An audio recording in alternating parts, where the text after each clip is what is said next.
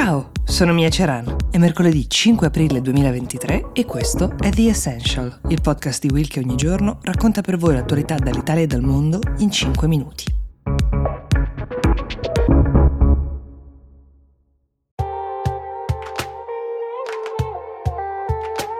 Ciao, sono Silvia Boccardi. È uscito Globally Focus India, il podcast di Will e Ispi in cui con Francesco Rocchetti raccontiamo le grandi elezioni del 2024 Puoi ascoltarlo ora su tutte le piattaforme audio gratuite cercando Globally Focus India.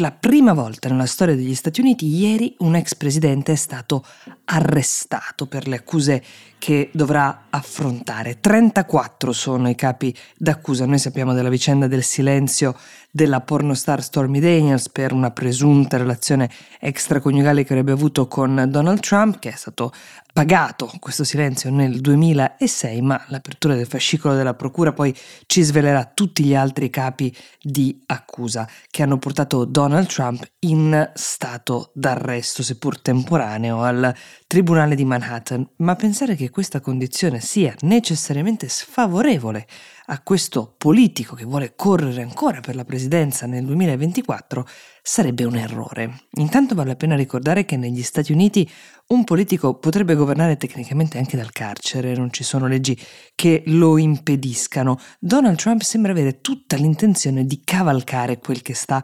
accadendo per autodefinirsi il più grande martire della storia statunitense. Vi basti sapere che anche se per prassi tutti coloro che vengono arrestati vengono fotografati per il cosiddetto mugshot, cioè la foto segnaletica, a lui questa foto sarebbe stata risparmiata, essendo di fatto la sua immagine stata appesa praticamente in tutti gli uffici pubblici degli Stati Uniti per quattro anni, ma lui stesso ha voluto che venisse scattata. Non stupirebbe scoprire che a breve questa foto potrebbe essere usata come manifesto della difesa dell'ex presidente che ha sempre sostenuto che quella nei suoi confronti da parte della magistratura sia una persecuzione politica operata dai suoi avversari.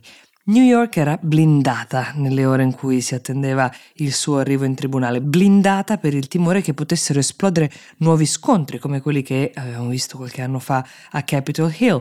Ad attenderlo in tribunale c'era il procuratore distrettuale Alvin Bragg, afroamericano, primo uomo nella storia statunitense ad ottenere l'incriminazione per un ex presidente degli Stati Uniti. Qualcuno dipinge quest'uomo come un eroe, qualcuno invece in queste ore lo minaccia addirittura di morte, costringendolo di fatto a muoversi con una scorta. Bragg era abbastanza noto anche prima, in parte proprio per essere, come vi dicevo, il primo afroamericano a ricoprire l'incarico di procuratore distrettuale a Manhattan e in parte per il suo programma così progressista, così dichiaratamente progressista, eh, quindi secondo molti politico di fatto. È una figura controversa quella di Bragg, che però, lo ricordiamo, nel 2022 è stato eletto, perché negli Stati Uniti questa carica è elettiva.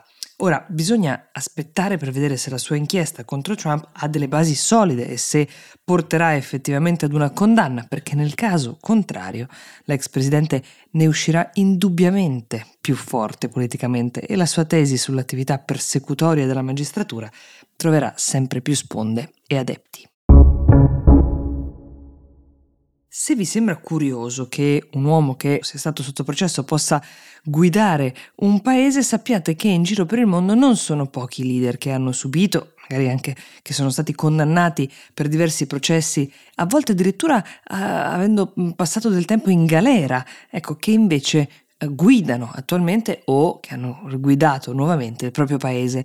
Potremmo partire proprio giocando in casa dall'Italia con Silvio Berlusconi. Ci sono peraltro diversi punti di contatto tra il modo in cui Trump parla di magistratura politicizzata e i discorsi del leader di Forza Italia fatti per diversi anni.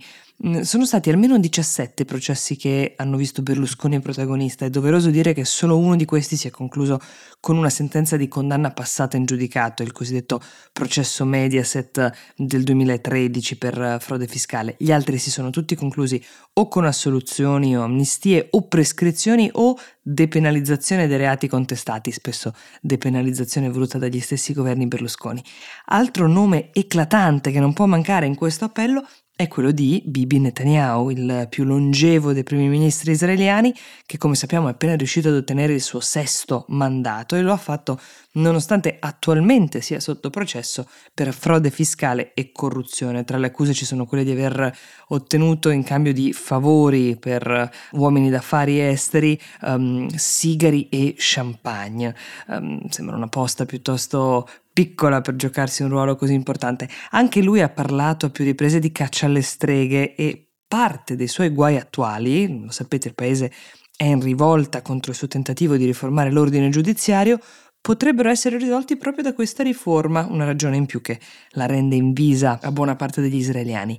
Di situazioni controverse nel mondo ce ne sono molte e anche a sinistra, questo va detto. Ignazio Lula de Silva, tornato da poco alla guida del Brasile, è stato in carcere per un anno e mezzo tra il 2018 e il 2019, era accusato di corruzione anche lui, e riciclaggio di denaro, perché insieme a sua moglie avrebbe diciamo, beneficiato di lavori di ristrutturazione per un appartamento vista mare, il valore dei lavori ammontava a un milione e passa di dollari, favore fatto da un'impresa di costruzioni che in cambio avrebbe avuto enormi appalti anche grazie a Lula. È stato riabilitato dalle accuse, mm, una controversa diciamo revisione di questo processo e ha potuto così ricandidarsi, sfidare Bolsonaro e vincere.